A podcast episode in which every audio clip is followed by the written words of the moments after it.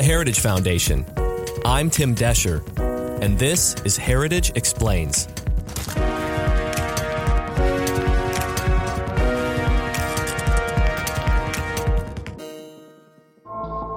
Last week, a caravan of a few hundred people left northern Honduras for America with a common mission.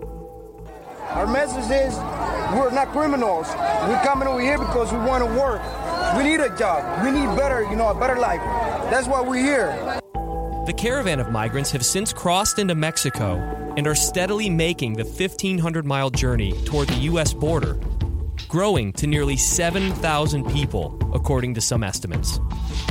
In response, President Trump tweeted that if Honduras, Guatemala, and El Salvador did not act to stop the migrants, he might shut down the U.S. border, call in the military for protection, and substantially reduce foreign aid to these nations.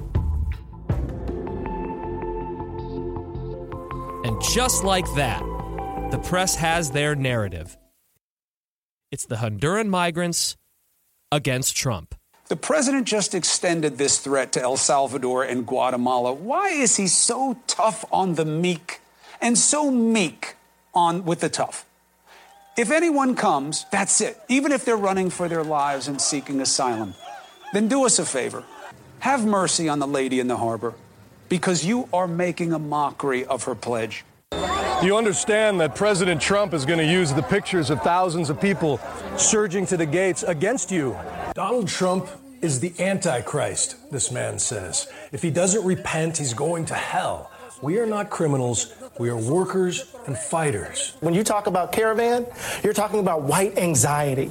You're talking about old white man angst. And so when they bring up the caravan, that's all we need to do is to bring up the pictures of children being separated from their families. And one thing that I want to add is not only, uh, in my opinion, is the language that we've heard from the president over the past couple days, um, obviously racist and completely uh, abhorrent, but it has uh, extreme real world consequences. But while the media continues to stoke this fire and act as if this is the battle royale for the heavyweight championship, a majority of Americans in favor of border security are being ignored, and the health, safety, and security of the migrant caravan is at risk. But is this caravan really an organic uprising of self determined people looking for a better future? Or are they being organized and weaponized for political gain by people who don't like the U.S. Unfortunately, it looks like the latter and not the former. So, what is actually going on with this persistent caravan? Who's organizing it? What happens if they make it to the U.S. Mexico border? Are they even eligible to seek asylum in the U.S.? Our friend Ana Quintana from the Allison Center for Foreign Policy Studies here at the Heritage Foundation weighs in.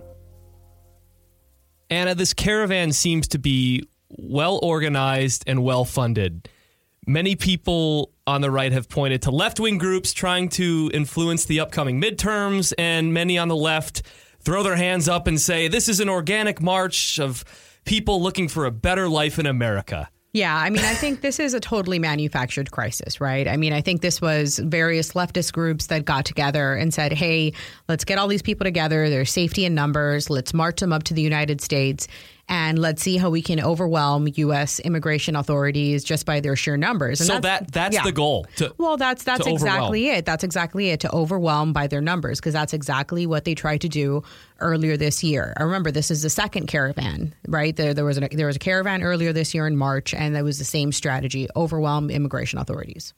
How are they funded? Well, see, that's the question. I'm not so convinced that this is a well funded operation. You know, these people are sleeping on the streets. I mean, there's, it's, these people come from desperate situations, right? They're they're living in desperate situations as they're making their way towards the United States. It's the organizers of these campaigns that are using their desperations for political objectives, and that's what we should be angry about. You wrote the timing, and I'll just quote you here. Mm-hmm. The timing before the U.S. midterm elections and the change of presidency in Mexico is not coincidental. It is also clear the caravan organizers are more interested in creating turmoil than the well being of the migrants, essentially weaponizing poor Central Americans. Now, that sounds like a tactic straight out of the left's playbook. I mean, that's that's exactly what it is, and I think that one of the critical things, aside from the U.S. election, it's particularly the change of the presidency in in Mexico, right? Because the left in Latin America, particularly in Central America, has complained that the Mexican government has done the U.S.'s dirty work of deporting Central Americans. You know, and to the Mexican government's credit, the current Mexican government, they've done a fantastic job of recognizing that Central Americans in their country illegally are violating their sovereignty, and unless they have credible claims claims of asylum should go back to their home countries. And so they've maintained great levels of cooperation with the Trump administration. There have been great great, you know, cooperation programs.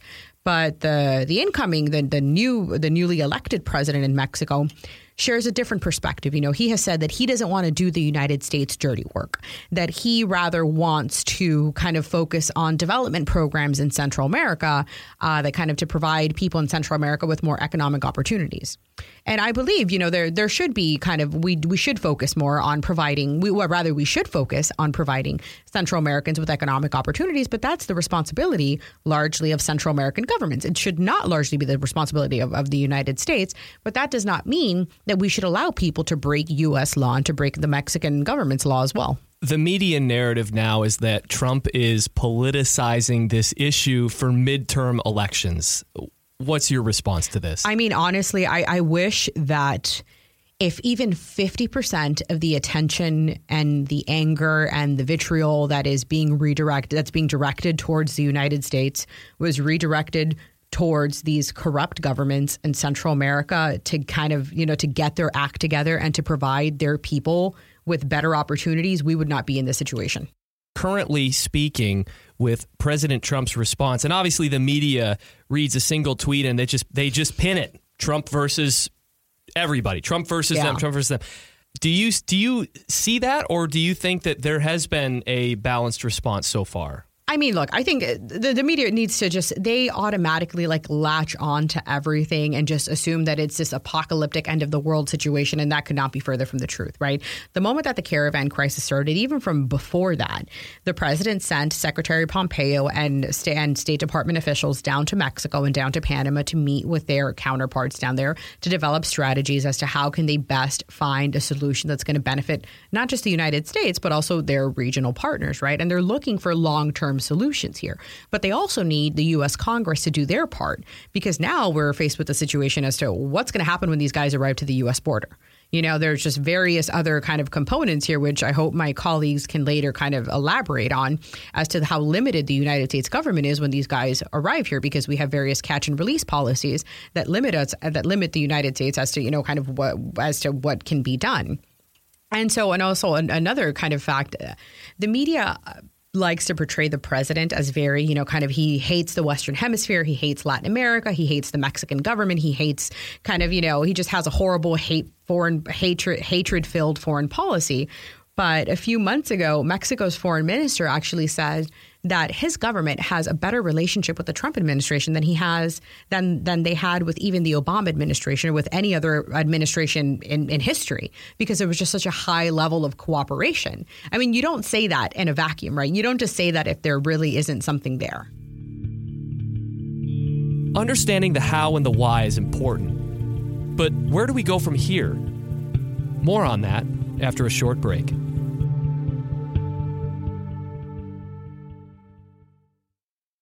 Want to get up to speed about the Supreme Court? Then subscribe to SCOTUS 101, a podcast about everything that's happening at the Supreme Court and what the justices are up to.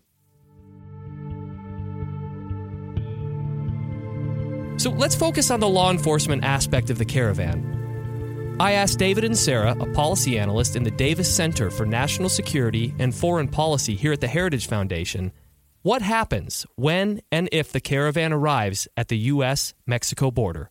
David, uh, this journey so far, nearly, when all said and done, nearly 2,000 miles from Honduras to whatever border crossing they come to. Mm-hmm. What happens if they get to the border?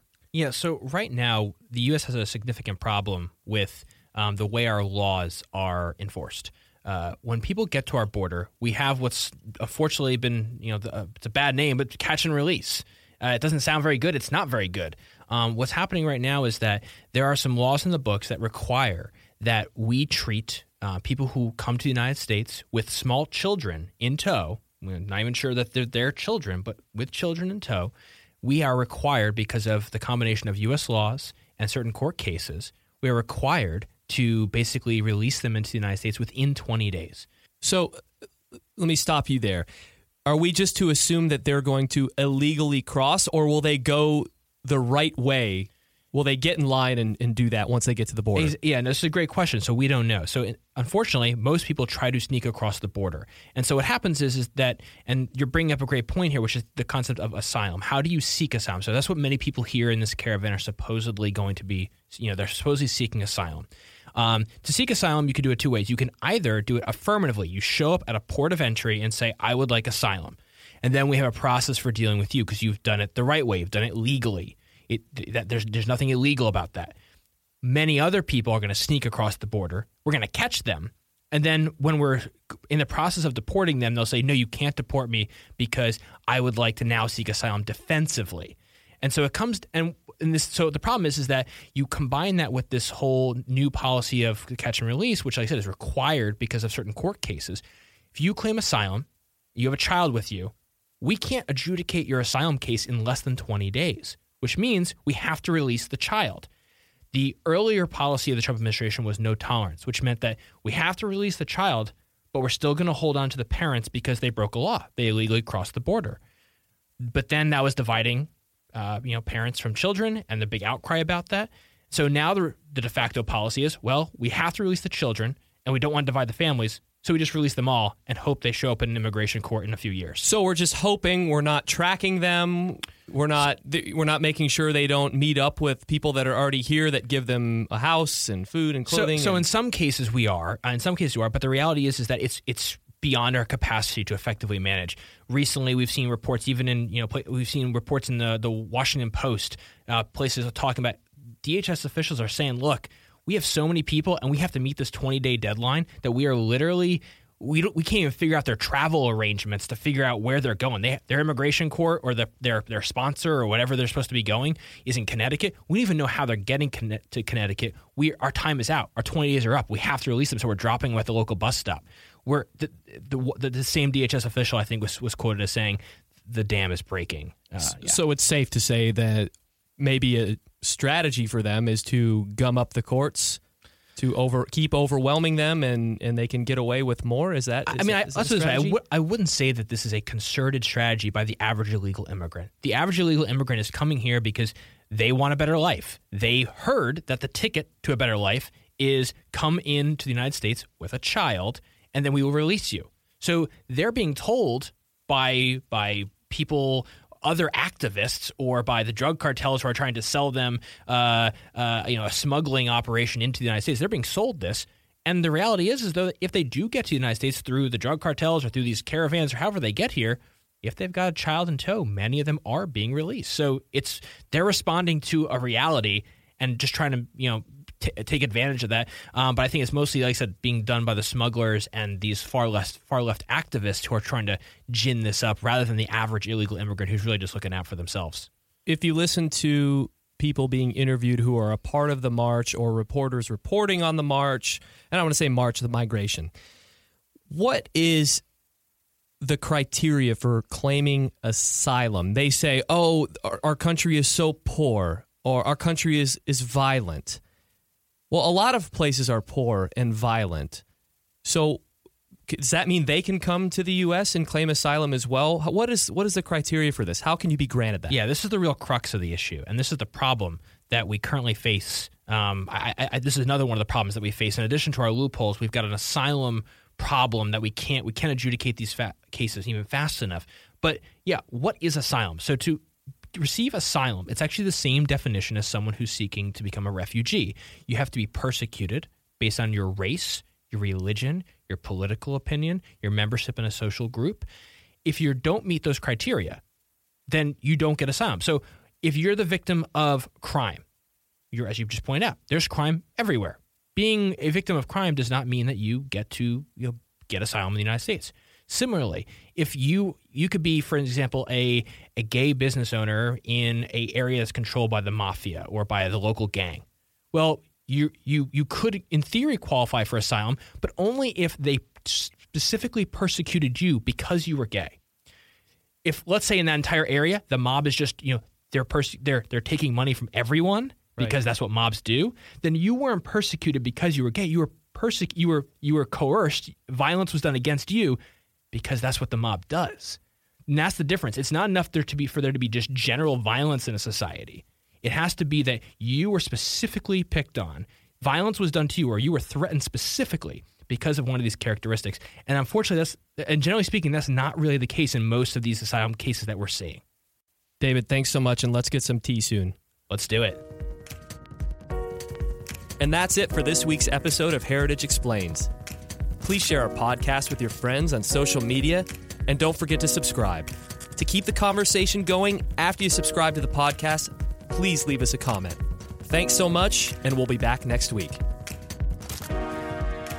Heritage Explains is produced by Michelle Cordero and Tim Doescher, with editing by Thalia Rampersad.